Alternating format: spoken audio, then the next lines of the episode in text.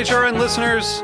As we celebrate our 15th year, we are deepening our commitment to giving voice to the next generation of food systems storytellers, and we need your help. Our internship and fellowship programs help activate new possibilities for underrepresented and underestimated young people through experiential journalism, audio engineering, and production training. Through these unique programs, HRN helps food equity stewards build essential workforce readiness skills that expand their potential and foster economic mobility. Please consider supporting these critical programs. And with a minimum donation, you can be entered to win a dinner for two at an amazing restaurant in one of eight cities and tickets to a concert at a great venue in one of those cities. We have incredible partners across the country who have donated, as they also share our passion for helping to educate the next generation of food systems storytellers. Check out heritageradionetwork.org slash 15 to donate and enter to win today. That's heritageradionetwork.org slash 15 to donate and enter to win today. And make sure you donate before March 31st. Thank you. This episode is brought to you by the Michigan Cherry Committee. Learn about the wonderfully tart Montmorency cherry at choosecherries.com. Hey there, HRN listeners. This is Harry Rosenblum, host of Feast Your Ears. I know that news about COVID 19 and the coronavirus has made a lot of people nervous about getting sick.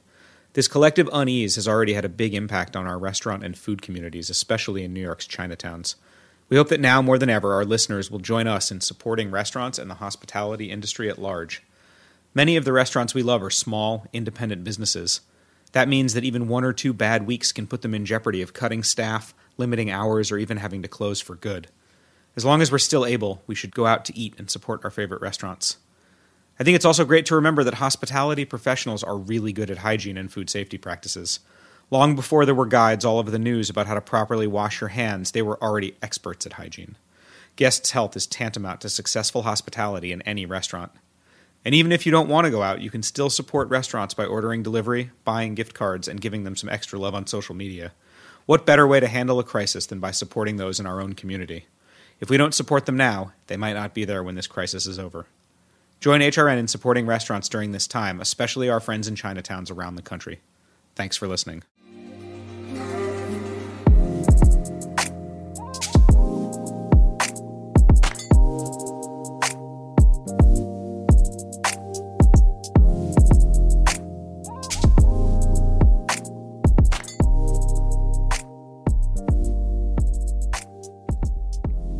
Hey there, welcome to the Feed Feed, where we sit down with leaders and upstarts of the food media realm to discuss everything from navigating social media, building, engaging with, and growing a community, and producing content that resonates with young and old.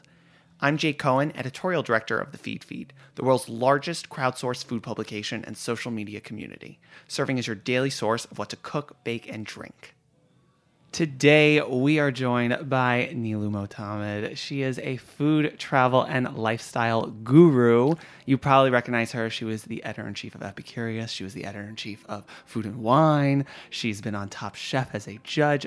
Like, there's literally no place you haven't touched. Thank you so much for coming on the podcast. Thank you for having me, Jake. So, I remember when we met. I don't know even know if you remember. We met at Olia Hercules' Severse Supper, um, and we sat across from each other. I actually, you're very memorable. Jake. I mean, we'll, we'll see. But uh, the one thing that kind of captivate captivated me was your presence, and you have created this huge name in media, especially as an editor in chief, which is you don't have many people who've been editor in chief at multiple publications. I want to like wind it all the way back of like what was your first editorial job? How did you get into editorial? What made you want to write? That is an insanely uh, complicated question because I came at this gig in the most circuitous way. Um, uh, by way of background, I'm from Iran. I was born in Iran, so I am OG an immigrant. Um, I uh, left Iran with my family during the revolution and we moved to France. And from Paris, where I went to school for about four years, we then um, moved to New York. And so I moved to the States at the age of 13. Uh, and I think that I, my story is very similar to a lot of other immigrant kids. Uh, my family is a family of professionals, so uh, uh, lawyers and engineers and doctors and people who do things that you know actually make people's lives dramatically better slash keep them alive. And uh, being an editor was not something i really had in my sights and the funny thing is, my first editorial job was after a long time of thinking that I was going to go to law school and uh, working at a law firm and working for a Supreme Court judge in New York, which I loved. I loved, I was kind of like a faux clerk for a judge um, where um, I would actually get to sit all day and uh, in court and listen to these incredible cases in front of me and then actually do the research for. Uh, for her decisions, which which is so editorial at which its core. Yes, and so fundamentally, what it made me realize is whatever I did, I needed to do something where I was going to learn, and so learning has been uh, fundamental to everything that my parents have always taught me, and it is something that gives me a lot of joy. And so, my first editorial gig, uh, going way, way, way, way back, um, crazily to before the internet. I can't even. But this I is feel- it. This is the best part because this is going to play so much into our conversation about the transition of food media as a whole. Yeah, so this was, I was not in food media. I was a fact checker.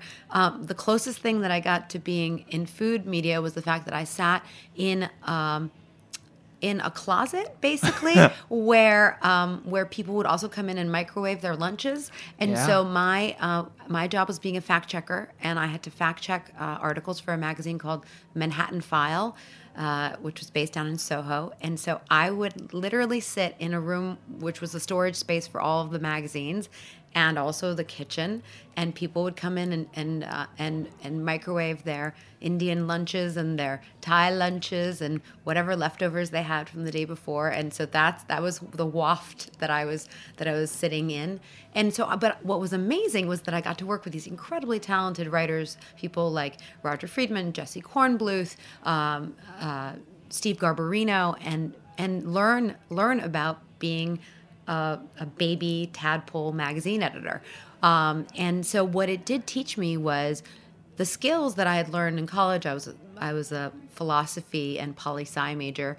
Um, Naturally. of course, totally impractical. I mean, but what I loved was the, again the learning, and so what I got to do as um, as a fact checker at Manhattan File magazine. Uh, uh, thanks, Christina Grieven, for that gig. Um, was learn something new, become an expert in something new.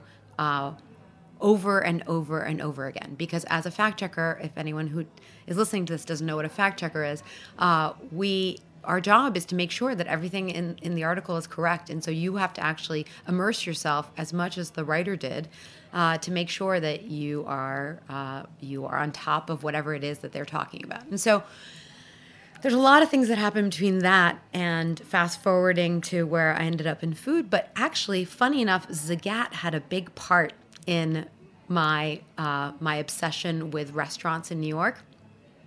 I'll tell you that story. So back when I was working, I was an in, intern fact checker at Manhattan File. I was going back and forth to Westchester uh, on the on the Metro North uh, because I was living at home because I wasn't making any money. And uh, Which is, I mean, I think we can talk about that briefly of the, the concept of people who break into food media. Um, it's, or any media, not in just food, but the concept of working in media and taking an internship. This was also at a time, like, was it even paid? Nope. Oh, no. I was going to say, Oh, because no. I started, I mean, I my internship days were right before the the big Conde Nast thing where all of a sudden every intern needed to be paid. Yeah. But i in my experience, like, this was such a huge aspect of kind of a major issue in media and breaking in is that you had to be able to sustain life in a major city without any paychecks. Yeah, so I went into huge debt. I went into enormous debt uh, during that first gig. Um, I remember, funny enough, that's when I met uh, someone in PR who uh, I still love, a guy named Stephen Hall, and he uh, did food and restaurant PR, and he would invite me to events. And I remember actually standing there and being like, it's weird that I'm having this um, caviar top potato at this event, but I can't really afford to buy myself lunch uh, when I'm at the office. And it's a little surreal, but I think that people who go into media, we definitely don't go into it for uh, for the um, paycheck. No. you go into it because you're obsessed with it, and you go into it perhaps for the, for the uh, Perks. Perks, yeah, it's perk rich. It's always been perk rich, and so. Um, but it is interesting. Uh, in my time, though, uh, coming up, and this was uh, I can't even I can't even talk about what when it was. A long time ago.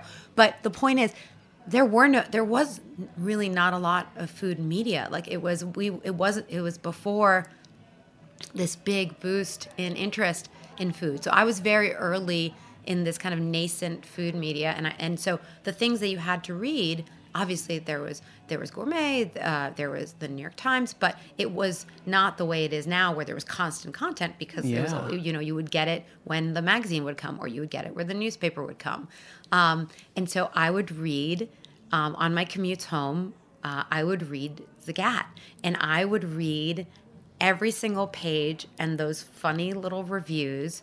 Um, and I said to myself, one day I am going to be able to go to these restaurants, not just go as a guest of a PR person, but actually be able to afford to eat at these restaurants, which um, they were so outside of my world. Like, I mean, Gramercy Tavern, the idea that now I can call up Danny Meyer, uh, or you know, uh, that Tom Colicchio is is somebody who's a friend of mine. Um, these this was so not my world, and so Yeah. it felt I felt like an outsider, and I was you know in that Charlie Chaplin way of staring at the window and watching other people, and I and I really could see that it was an area that I was so interested in, even though it wasn't something that I had a background in, but I was became very clearly and very quickly obsessed.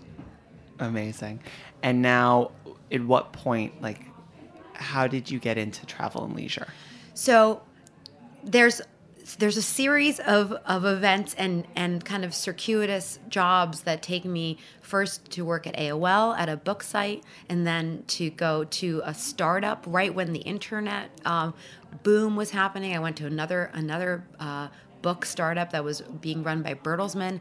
And actually, I, I will say another thing that's really interesting about the idea you mentioned Condé Nast. Um, I remember when I worked at AOL, and this was back when I really do sound like I'm 100 years old. I'm really not. Uh, please look up a photo of me. I'm, I'm, I'm very youthful. The internet is very young. the internet's very young. But I remember we, um, when I worked at this thing called the Book Report, there were floppy disks that they would send out with AOL, right? And so we um, we would have to keep on changing when we would send out a letter. So the premise of this book site was that we would review books and then we would do live interviews with the authors of those books on our website. But so I would call let's say Stephen King's PR and say, I would like to interview Stephen King. And because there was nothing else out there that was doing this, they were like, Of course, Stephen will get on the phone with you on Thursday night. And then we would do these live, kind of live interviews where he would be on the phone with me and then we'd be typing his answers simultaneously. And it was as though he was typing them. It was kind of comical. It was very retro now. Um, but at the time, that's how we did it. And so um, I remember being at the book report and we would have to every time we sent um, a letter to one of uh, an email at this point to one of the publicists for one of the random house or one of the big book companies we kept on having to update the number of uh, people who were on AOL because it was moving so quickly. So it'd be like 5 million, 5.2 million, 5.3 million, 5.5 million, and on and on. And then I went to this thing called um, BOL that this never launched because it merged with Barnes and Noble. And the point that I'm trying to make, because this is a long story, um, is I went to Condé Nast at the time that I was working at AOL and really was eager about being a magazine editor because I saw that as like kind of the sine qua non. I saw that as the as everything I wanted, and they at the time didn't see that what I was doing at the book report had anything to do with what they did at their magazines. There was no there was no intersection. They said what you do online has nothing to do with what we do in our magazines. Of course, a couple of years later, that changed, and I ended up at Condé Nast. And then I got uh, uh, this guy, Jesse Kornbluth, who had been my editor at the Book Report, was very good friends with Nancy Novograd, who is the editor in chief, uh, longtime editor in chief of Travel and Leisure magazine. And he called me and said, "There's a job opening at uh, Travel and Leisure. You should call Nancy." and that's how I ended up at Travel and Leisure. I got an associate editor job um, there had never been a food editor at that magazine ever. Um, Travel and Leisure had always covered the luxury lifestyle Mm-hmm. space. There was travel, there was food, there was art, there was culture, but food had never really been a thing that you wrote about sort of as a focal point. It certainly Yeah. hadn't been This was before the times of people traveling specifically for meals. Oh, like you get was- your reservation. Yeah, this at- was this was so this was 2000. Um, this was uh, people obviously there were there was the there were the Troisgros, there were the Yeah. Ducasses, there were the restaurants that people obviously there were pre- peregrinations for food, but it wasn't something that was a singular obsession after, especially after the Instagram era but I was obsessed with it. You know, I still Yeah. had that that well thumbed Zagat. I had now met um, a couple of food editors. I had started kind of getting tapped into New York's restaurant scene, and I was really into the idea of not just being a food editor for a New York based publication, but I loved the idea of a global purview. So the idea of um, working at a magazine where it wasn't just about what we were doing in New York or in the US, but actually what everyone was doing all around the world and really tapping into the zeitgeist. I was really compelled by that. So for me, travel and leisure was a dream, dream gig. As soon as I got there, I was like, oh, this is where I'm really going to stretch out. Amazing. And uh, so I assume is this your first kind of real foray into writing? Uh, as in like you are pitching stories, creating content, potentially traveling.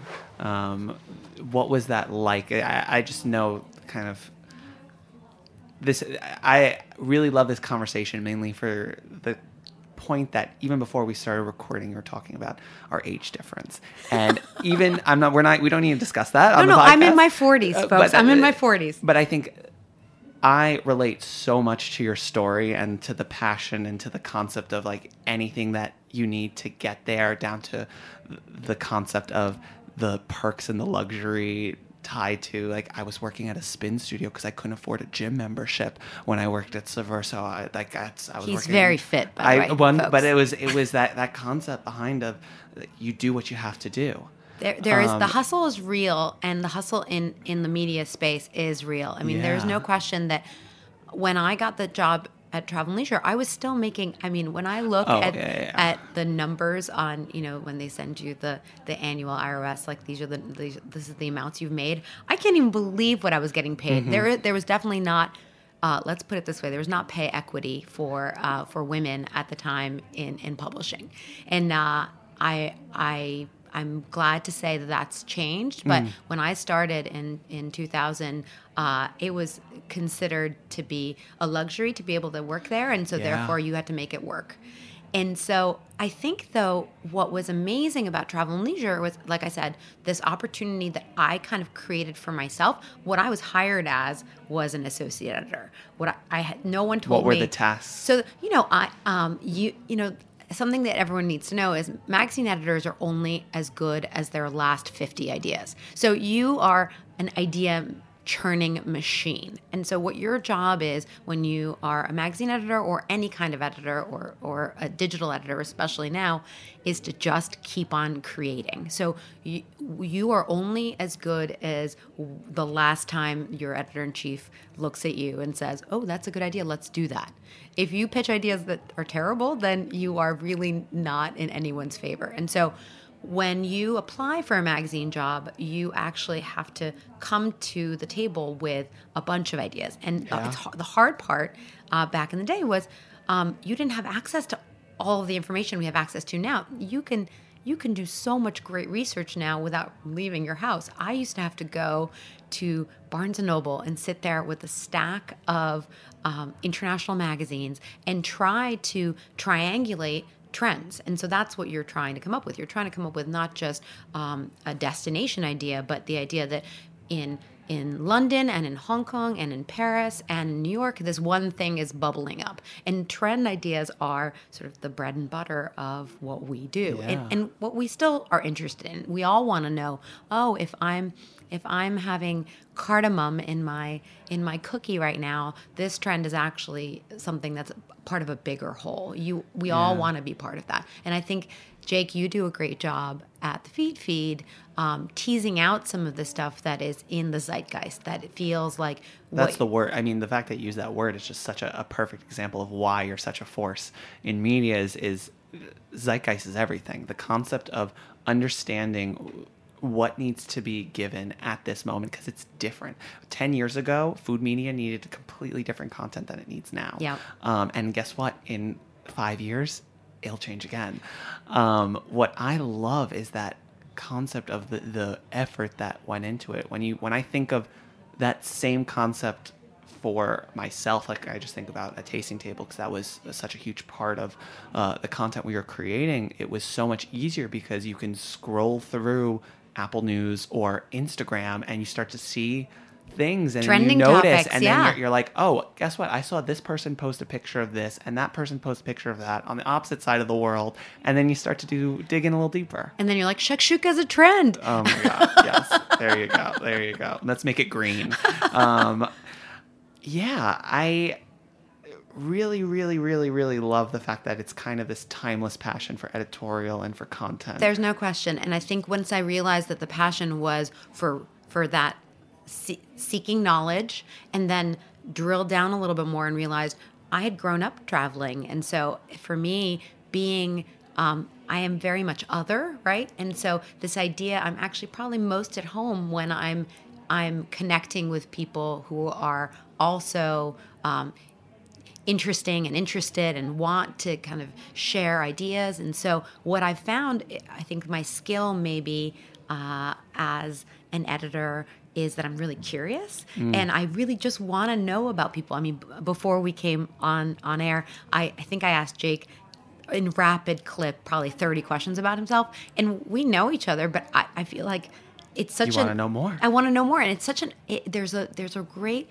um, feeling of being uh, permission because of what my role has been. I always can ask people questions because I'm I'm a magazine editor, because I'm a reporter, because I'm a researcher. I'm given permission to kind of pry a little bit, Yeah. and I can't get enough of it. I love I really love getting to know people. I love getting to know other cultures. There's nothing that's a bigger gift to me that when I can go into a new city and because of what I do, I get to show up in a boutique and and ask people a million questions and next thing you know I'm having a glass of wine with them and next thing you know they're giving me their favorite recommendations and this is something that's priceless. That that gift that someone gives you when they actually trust you with the special places that they love, forget about it.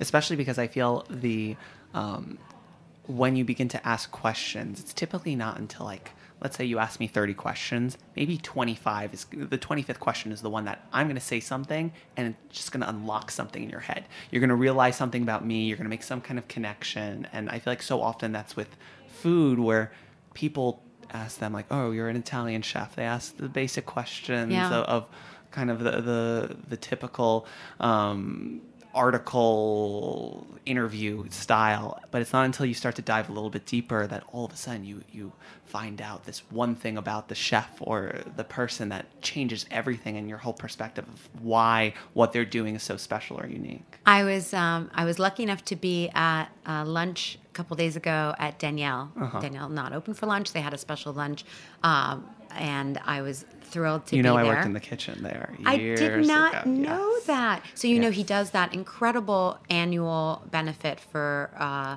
for uh, city, city meals. yes right. i cooked it Uh, yes. So there you go. So I was there, and uh, and they this was the lunch, the pre pre lunch, and so I was sitting next to uh, Michel Troisgros, and uh, I mean he's a big deal, and so I was I really was so I've never really had a chance to speak with him, and and mm-hmm. it helps that I speak French, and so I felt like it was a great opportunity for me to ask him about about inspiration and about his his really his where his passion comes from and trying to balance how you stay true to what is a very traditional house. Obviously his father and his grandfather established this this brand and um, and where his responsibility is and how he can evolve it and now that his sons are involved and i have to say it was a, such a riveting conversation for me because i think he's not accustomed to being asked things that are a little bit maybe left of center. Mm-hmm. And I loved it because I got to ask him, you know, because I got to pry, which is what I like to do.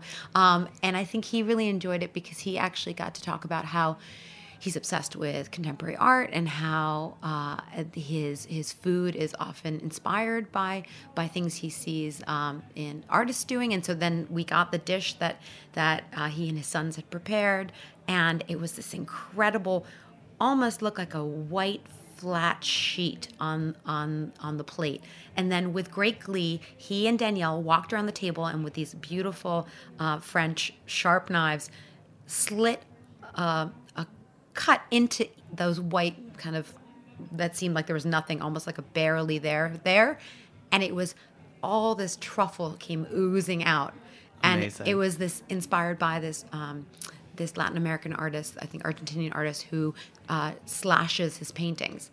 And I thought to myself, oh my God, what a great, what a what an honor that I got to listen to him and then actually have this dish. And now everything feels like I I understand his food and him in a way that I never could have. Which is funny because that's what I feel like a great article in a food magazine does. Yes, and so I think one of the things. So interestingly, my all my worlds kind of collide in that I'm married to a food and travel writer, Mm-hmm. uh, an amazingly talented writer named Peter Jon Lindberg, and I met him at. Uh, travel and leisure, uh, and we have been. I know. Back, well, luckily he was leaving, so actually we overlapped very briefly on staff. He was leaving, and so I took over a lot of his um, writers, and that's how I ended up uh, editing people like Anya von Bremzen. So Anya von Bremzen, who was the first person to uh, write about Ferran Adria in the U.S. for Travel and Leisure, and so early on, I had these incredible people who were teaching me about the world of in global food, but. I remember um, whether it's with Peter or with Adam Sachs, who is a dear friend Sachs, and, wow, and yes. was uh, uh, was a longtime writer of mine, or with Howie um, Kahn, or with Amazing. Anya, amazingly talented writers. I think what they are generous with is how they remove themselves from the story and really do r- good reporting, good solid reporting where they listen. And those are, I think, the stories that feel um, the most the most moving for me. The the ones that feel like I not only uh, learned something, which is always great, but I feel like I can see it, I can taste it, and and that you know that is a that's a real skill and a real talent, and I'm I'm so lucky that I have gotten to work with with writers like that, um, and I mean then there's a whole other sort of batch of people who are gifted with uh, making sure that a recipe comes together, which is that was a whole. I mean, that's another that's another thing that to me when I started Food and Wine, I knew about writing about food, but the idea of uh, of of people like Kate Heddings and like Tina love Ujlaki and like Justin Chapple who um, made sure that when I made the recipe at home, it was going to turn out. That was a, that was magic to me. That's, I mean, I think that's a, a whole other art. And we talk about the kind of, we'll get in a little bit deeper about the balance of the, the editorial brigade. But um, when I was at Saveur, you think about the idea of telling a beautiful story and you're transporting someone across the world. But at the same point, then you have this team based in a major city, typically New York, now obviously Birmingham, that has to translate it for the home cook. So someone in middle of nowhere, any town USA, Mm-hmm. never cooked this- who has this cuisine never before, cooked this yeah? cuisine before, can find the ingredients Yeah. or source like similar replacements and create it without ever having that point of reference. And to think that way, it has to change everything about how you approach cooking.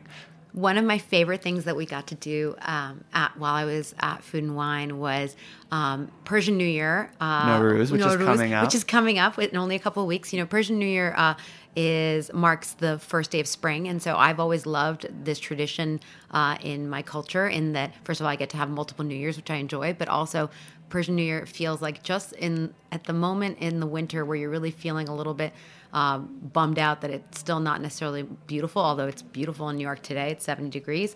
Um, you you get to celebrate Persian New Year, which is at the spring solstice, and so um, anyone who uh, has a mom out there and knows how difficult it is to get your mom to give you recipes uh, and actually be exact with their no, it's a, measurements. a handful of this, handful of that. Like, you know, you, you, you, you just with your eyes see what when it feels right, when it's when it's wet enough. What that what does that mean? I love that because Right. that's um obviously we talk a lot about because my husband's family is Iraqi Persian and his aunt who I learned how to make so many dishes with like his cousins will say yeah I called her for the recipe and I asked her how much tomato paste to add she goes well if you want it really red you add a lot if you want it not so red you add less Exactly. So my mom, you know, is an incredible, incredible cook. I'm very, very lucky that I get to have her food. But then when she's not here, I I want to still cook it myself. And so for Persian New Year, um, uh, we I basically. Uh, Justin Chapple uh, took her into our test kitchen um, for a few days, and he she taught him how to make Persian food. And because it wasn't me, she actually had to be specific. And Yeah. then Justin tested and tested and tested. And so I am so thrilled that a- after that process was done, and we did a beautiful shoot um, that I love, love, love, and will always cherish. But what's incredible now is there is a definitive recipes for, for Persian New Year. 100% That, which which dishes Uh, so we did uh, sabzi polo. Amazing. There was uh, uh, Ashereshte? Asher- yes. So we did. Um, we're saying a bunch of Farsi words. So know, so yes. we, we did the the herbed rice, and we did uh, the the um, the the soup that has noodles in it that are for long longevity. Um, we did uh, a stuffed fish called fivij. Uh, we did a smoked fish. We did um, we did cholezard, which is um, which is um, uh, the super golden yellow uh, uh, rice pudding that is uh, one of my favorites for for dessert. Um, we did a, it was there was a lot of dishes. So we did we did um, sivzamini, love. which is um, which is like our version of a of a Spanish tortilla, a potato tortilla. but with like twice the amount of herbs that you ever put in you know- potato it's you know so what's good. amazing. Um, I think uh, I think there's a lot of uh, cuisines now that are having a, a moment, whether it's Vietnamese food Mm-hmm. or Israeli food, uh, Palestinian food, certainly uh, Persian food, uh, where where uh, flavor isn't coming necessarily from from aromatics, but comes from herbs. And I think that I love it, obviously, and I think I'm drawn often. We were talking about Vietnamese food uh, a couple days ago.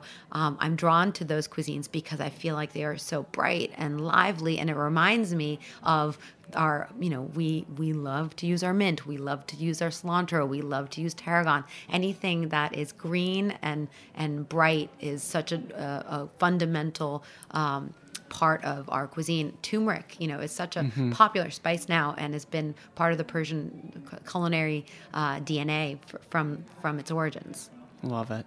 So you've now kind of come into this editor in chief role. What is it like going from a place where you're thinking about the content to now all of a sudden having to think about a brand and a team? Yeah, I think you. Well, I should ask you this question because you you are you are someone who has to think about an entire uh, an entire brand and how you evolve it and continue to shift as as you said demands keep on changing and people's Yeah. tastes keep on changing and the way that we communicate and TikTok and and and Instagram and and uh, it's constant. It's It it's is. constant. It is. I mean, it's very different because I have been blessed to be in both situations of kind of larger publications that are part of conglomerates and as well as these startups where you really get to kind of like all right great this is changing. Well we're going to change it. We're going to scrap everything and like start from scratch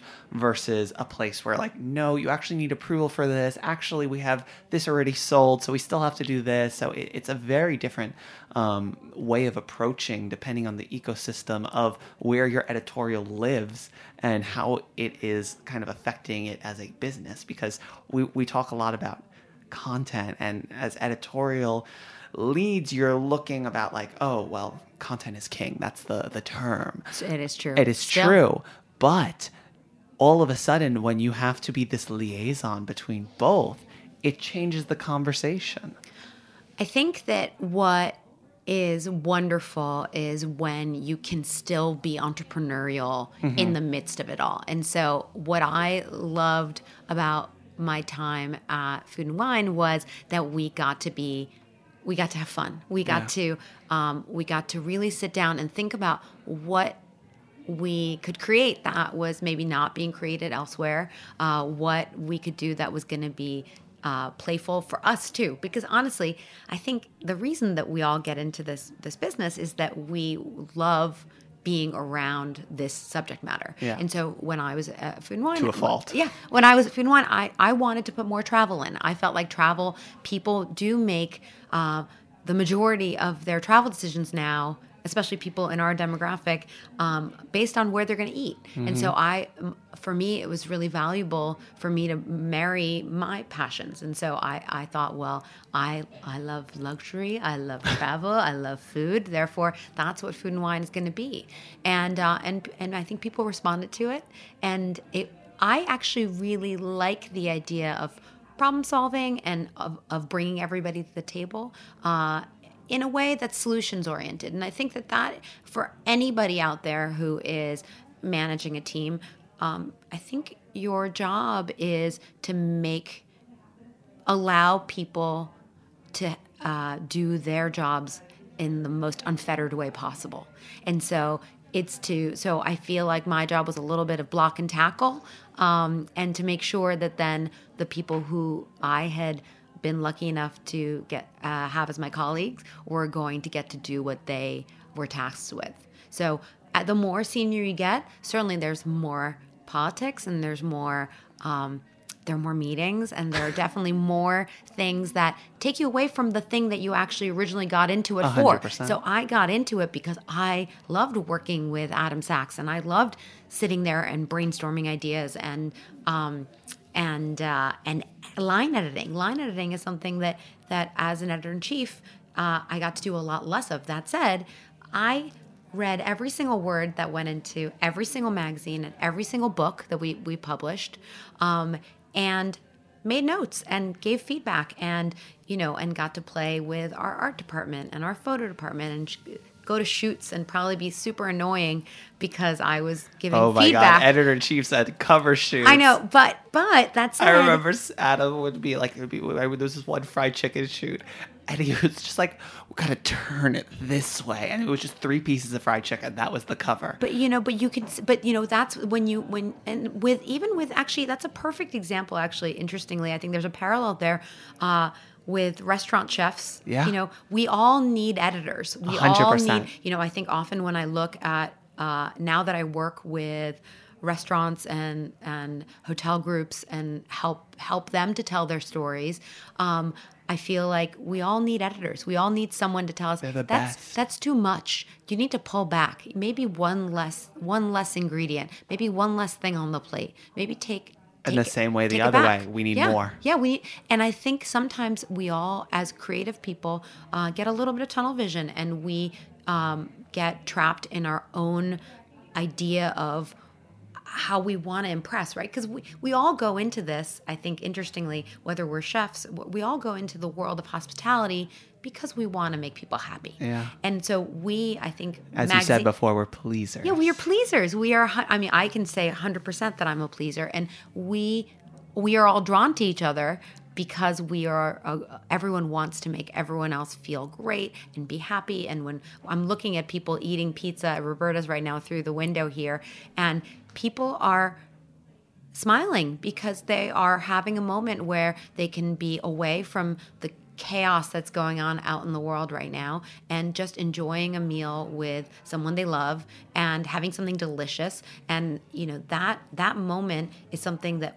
we are so connected to in what we do for our for our businesses but also is the reason why we got into it Well, with that, we're gonna take a quick break.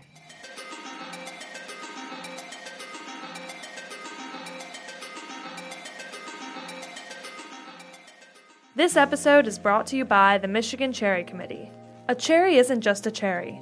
When it comes to tart cherries, the wonderfully US grown Montmorency tart cherry variety is the cherry with more. They're available year round, dried, frozen, canned, juice, and concentrate. US Montmorency tart cherries are also one of America's superfruit, which means they're good for you. Tart cherries contain many antioxidants and beneficial phytonutrients, including anthocyanins, the pigments that give tart cherries their bright red color. And don't forget about flavor. U.S. Montmorency's unique sour sweet profile make them an excellent addition to yogurt, oatmeal, salads, trail mix, and of course, a classic cherry pie. Learn more about the wonderfully U.S. grown Montmorency tart cherry at choosecherries.com.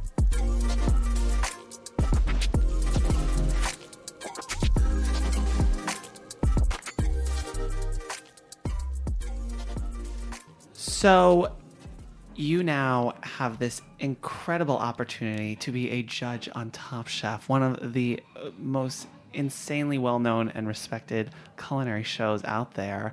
What is it like to kind of go from magazines and media where it's your name but not necessarily your face to all of a sudden um, having to be a personality?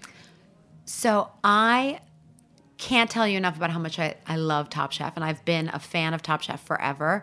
Uh, Gail Simmons happens to be one of my dearest friends. I mean, you're part of this. Like, I, I didn't. I was like wondering whether I was going to bring it up, but you're part of like this like OG food media mafia, and it's like it's you, it's Saxmo, it's it's. Um, I didn't. It's nice. I feel like we need T-shirts if we're going to be part of an you- OG but food it's like mafia. you, you just you in the same way that um, with like reality television, how you start to love to watch social media when people are together um, in the world, out and about. Um, I find that I just enjoy seeing you and this crew of other respected people in food just like on vacation. Yeah, we do like to hang out together. So I think it it, it is funny. Uh, maybe we're the Kardashians of of the uh, of the food Sure. world. Yeah.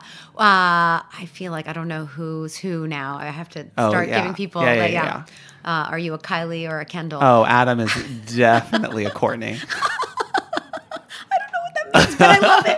Um, I we all came up together. You know, we all um, we all uh, are so proud of how ever, all of us have gotten to to the level that we're at. And so, yes, there's a there is definitely a, a core posse that I'm very happy to be a part of.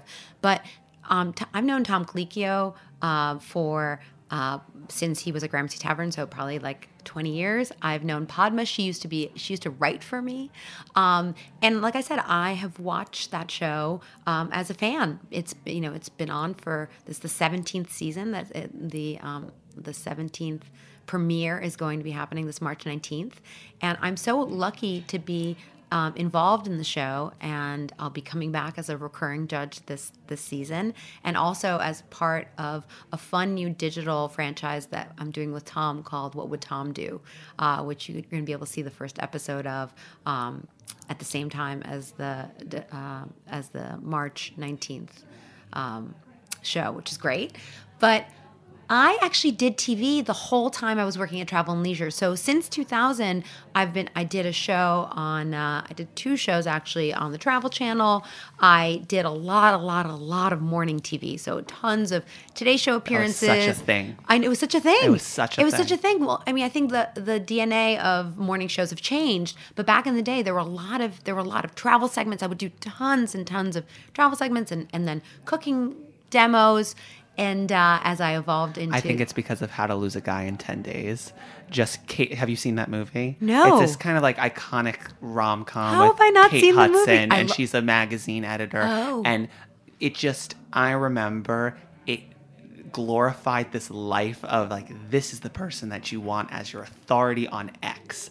And I, I think that was such like a and I think the the theme has kind of pushed throughout the years in movies, especially rom coms, which I don't necessarily Are we talking like. rom-coms now? No, but I think it's. it. I mean, we can in terms of like equity and stuff like that. It was very much driven in like love stories around women and Yes. media and all this stuff. It is But- true. Oh, there was that Jennifer Garner one where she was um when she was uh uh twenty seven. Yes. Oh my. Um, thirteen going on thirty. Yes. Same thing. Yes. Same thing. Um, so that's a that's a, a common That was but actually it, very well researched. I have to say. So you know when you we now see movies about chefs. Yes. I interrupted you, but um, and we're like, oh, that was really well like chef. It was very well researched.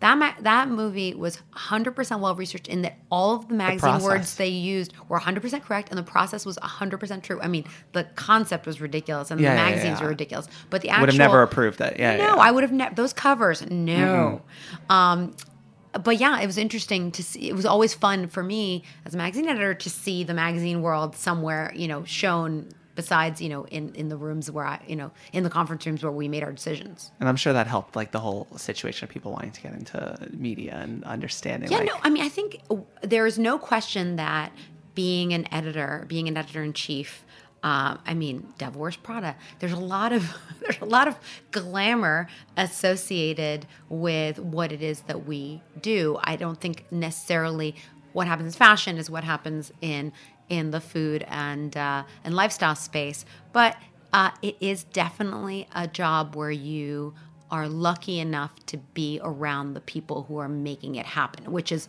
super fun. So if you are obsessed like I am, I'm a chef nerd and I'm a food nerd. If you're obsessed with that, then the fact that you can hang out with Massimo Bottura is pretty cool. Yeah. You know, that's that's not too shabby. I mean, I'm excited because I feel like I have now my own kind of group of people in my level of food media that are uh, at the same way. Are you the new mafia? I mean, I it's it's not going to be like anything in the sense of like competing or or I think we or could come fighting. together. Like, oh No, yes, no, no. it'll be a generational thing. Yeah, I, yeah. I think let's stop talking about the generational thing. I'm thinking that we could bring maybe we should do one of your one of your dinners and do a joining of our I would Wouldn't that be fun? that. Oh my god, yes, Yes, yes, yes. But the the point about that is the kind of mentality sometimes around the competition, especially between brands uh, or magazines. When at the end of the day, a lot of these people are your colleagues, and food media is small, so you might have worked with them before, and or you're close with them, or you're friends. You hang out socially, Sure. and, And, you just want to see everyone succeed. It's not cutthroat. Uh, I think the f- the food media world has always been incredibly generous and welcoming, which I think is one of the reasons why so many people um, have gravitated towards it.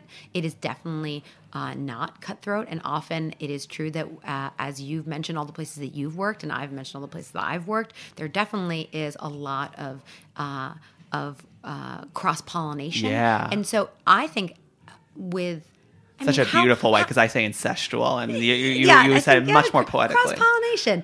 But I think that also, how seriously can you take a gig where what you're talking about is the placement of the fried chicken or the the color of the orange wine? I mean, we we That's it. but that said, and I think this is the part that's really important in what we are facing now, food and food policy is very serious. And so, uh, what we do um, with our sort of happiness around how bubbly the crust of of pizza is is important. But then, as we think about farmers, as we think about sustainability, as we think about um, the economics of how what our decisions about where to eat impact um, uh, workers, and, and so just making sure the right people are telling the right stories. hundred percent. And I think that that I think is the most compelling change I would say in in the food media space is that we are a little bit more responsible now, Yeah. and I think we're thinking about things um, both in the um, uh, inspirational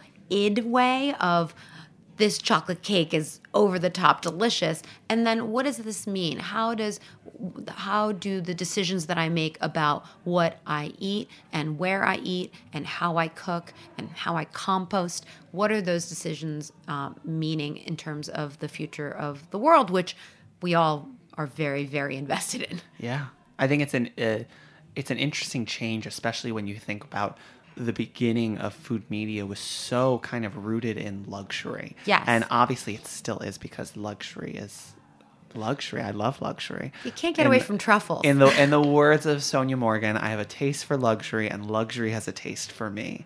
Um, That's a but t-shirt. That is, it's a housewife's uh, tagline. But yes, I will also make a T-shirt of that gladly. The point is that today we are seeing this kind of focus on, like you said, sustainability, all these other kind of verticals surrounding food. What are your thoughts around kind of the way that food media as a whole has shifted? And we can talk about like print versus digital, but I kind of want to start with just like the subjects that we're shining lights on.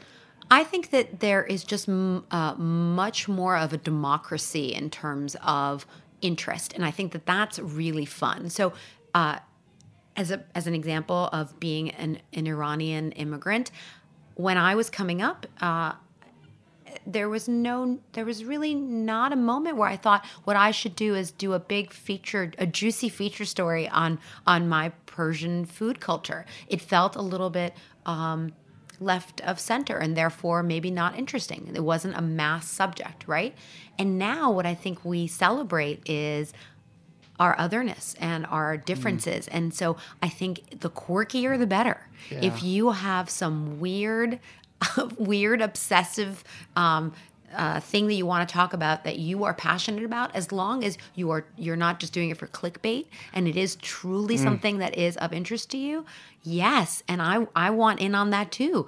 I mean, I, I, I feel like there's so many examples of things that I wasn't tuned into, and then because someone wrote uh, just even an Instagram post about it, and then I'm like, oh my god, I need to I need to get that. Yeah. So it's funny. It's such a weird sentence to say, but as I was thinking about my my coronavirus pantry, as I was thinking about the things that I wanted to have at home. Um, there was part of me, the magazine editor part, I was like, oh, this would make a really great article. It's like yeah. the, the but not just the essentials but, you need to have, but the things that are you know kind of like the cult things that you need to yeah. have. Um, so, Funny enough, I a friend of mine who's a, a blogger kind of did a blog post on it about how she's stocking up for it, and it's funny because at first I saw it and I found it so jarring, jarring. and then I thought I'm like, it's it's genius. It's so timely. If you right. think about the the idea of we're looking at this response of there's that oversaturation a few years ago of clickbait of where you it's like a headline that would just grab you click it there'd be like a tiny two word piece of information and all of in 500 words of just fluff and now we're kind of thinking more so in the sense of how are we going to like jump on something that's super timely yep but at the same point be more serviceable and more something that someone's not going to feel like jip that they clicked. So I think that's a really good point and I think what my what my barometer has always been for content is is this a gift? Am I giving a gift to the reader? And so any content that I think of when I um, was deciding when when our editors would come to me and say, um, "Should we do the story?" And I'm like, "What's the value? What's the value proposition?" And now, even when I when I work with clients in my consulting business, even for a brand, I think it's really important to be giving value content when you put stuff on your Instagram. Don't sell to people. People need stuff that they can then act on and use. And I think once even if someone is uh, you know someone who is buying your toothpaste as long as you're giving them information that is valuable to them they are going to they're going to be loyal to you yeah i mean toothpaste is a weird example no but it isn't because food. then it just makes me think of like that's that new kind of push. I think of like the away bag and how they put money around an editorial magazine to yep. go with it because yep. it's just serviceable content with a product that you're going to use hand in hand. The thing is, there's no question that we are all selling something, right? Yeah. But the question is how you do it. And so if there's a way when you your friend who's the blogger put together this this list, we all are looking for comfort. We're desperate for we are all super anxious, overly anxious. Um, and we just want things that are going to make us feel better. And food, obviously, is is the ultimate you yeah. know pacifier, right? And so, for me, I wanted to make sure that I had my cori- my favorite coriander chutney. I was like, I have all, a lot of things. There's lots of. I'm a condiment person, but so, but I was like, I'm out of coriander chutney, and you know, eh, this chutney makes everything better. And so I went to to bought my coriander chutney, and I was Amazing. like, okay, all is well now. Great. So we're in this kind of new chapter of Nilou, and you're consulting, you're doing kind of all of these projects that are great because when you're kind of tied to one brand, you obviously, it's amazing and you have this big picture thing, but you often get bogged down into the details or the day to day. And what has been kind of the best part of stepping into this new role? That's a really good question. I think what I love the most about this new chapter in my life is the fact that I keep on getting to learn. Mm. And so, like I said to you from the beginning, what I love about being a magazine editor is the opportunity to immerse myself in different things. And so, now that I get to do some TV, and I'm working on on my own podcast. So you're gonna have Oh, to come along and uh, with Peter and uh, a bunch of different projects. A, I love the the variety, but also I love the idea that what we used to only do for magazines, we can now help brands tell their stories. And there's something really gratifying to sitting with people who don't have the expertise that you and I have, But have the story, but have the story, and and to be able to tease that out and to help them figure out how they can communicate. And actually, it's very gratifying that because things have evolved the way they have, magazine editors, me, used to be the middleman, right? Yeah. And so without me, there was no way for a brand to tell their story. And now, because of all the different channels that exist, anyone can be a storyteller as long as you are being generous, as long as you everything that you're you're putting out there is authentic and it is a real gift to the person who's getting it. I love that. So this leads into my favorite part. We're gonna do a little lightning round. Yay, Just I love few- lightning rounds. Just a few questions. Um, what do you want to see out of food media in the next few years? It could be an ingredient, it could be a cuisine, it can be a concept. Oh, I really like this question. I want for everyone to be true to themselves. I think that that's what I'm really enjoying is everyone being singular and not just trying to do things that feel like they are serving maybe a bigger purpose, but really that individuality. I'm really enjoying that. Also, of course, any ingredient that has any touches anything on Iran makes me happy. Love it. And so, um, I think if we can uh, fenugreek, sure. Let's Ah, let's talk about fenugreek. But I'm very leaves, not seeds. I love the ah, leaves. sure. Seeds I'm okay about. Thank but you. the leaves. Thank you. No one else knows what we're talking about. Of you and I are 100 percent on it. Well, I'll tell you about my ghormeh sabzi oh, recipe. and after. crunchy rice. More crunchy rice. We'll talk about my Tahdig section of my cookbook right Okay. after we finish. Um, when was the last time you were just floored by a meal? Oh, that's also a really good question. Um, I when we were shooting Top Chef uh, for the finale, I think I can talk about this. We were in Italy. I think they've already said this.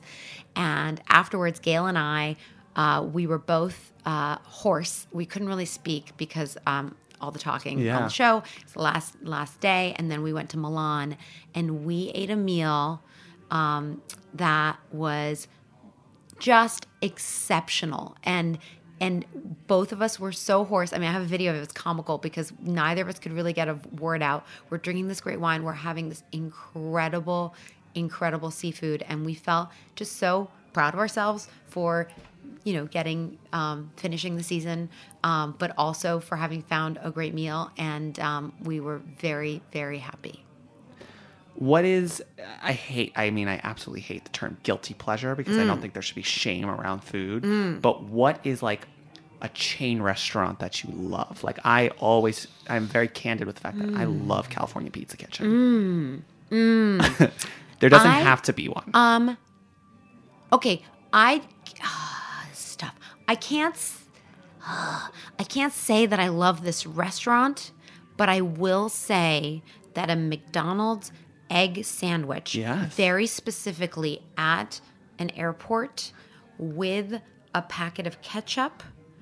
It, there's something about that that I will partake in, but it's it has to be in, in those- in- Situational, yes. just then. Hundred percent. It's not like I I'm feel like ever there are no there are no rules at an airport. It's the Wild no, West. It's I mean, but I feel like it's it's I mean, it's not wholesome, but I, I think there the Canadian bacon is good. Mm. The egg is good. The muffin It's a gift. I- yeah, it's a gift. I feel like in that situation that I'm in, which is pretty pretty bleak, you know, being in an airport, people come up with better airport restaurants. I know. Honestly. unless they put a Shake Shack in every single airport. yeah, I, I, agree, can't. and and that's uh, but that could would would Shake Shack have counted as a no, chain? I don't. I don't count that no. because I go to. Sh- I love. I mean, No, I'm a that's big, a- big Shake Shack fan. this is a good Danny Meyer shout Dan shout out well, hour. the funny. I mean, it's funny because you were talking about you calling up Danny, and I think it's such a.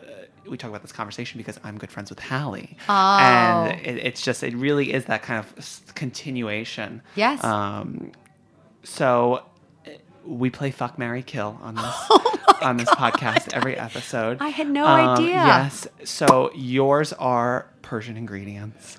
Okay. Um, naturally. So you have saffron, barberries, and rose water. Okay.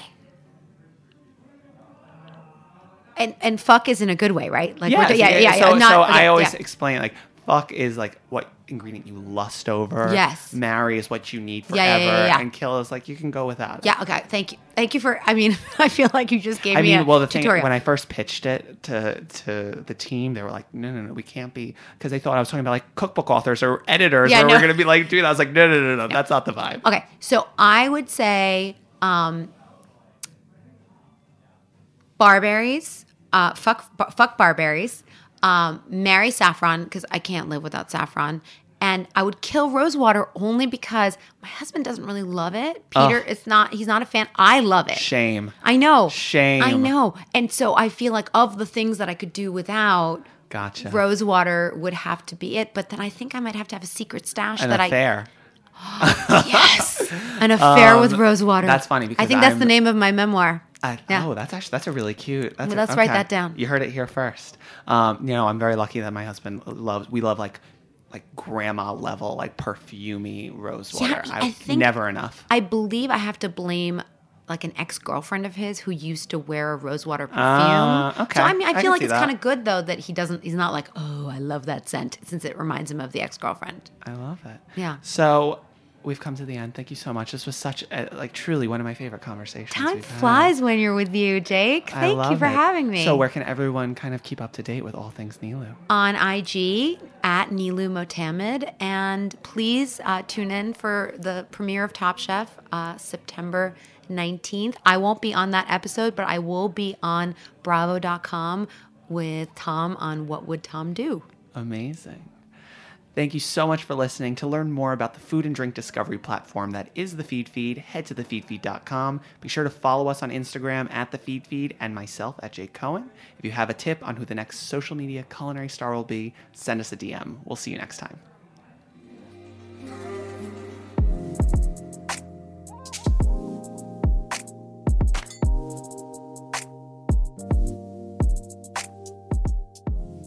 The Feed Feed is powered by Simplecast.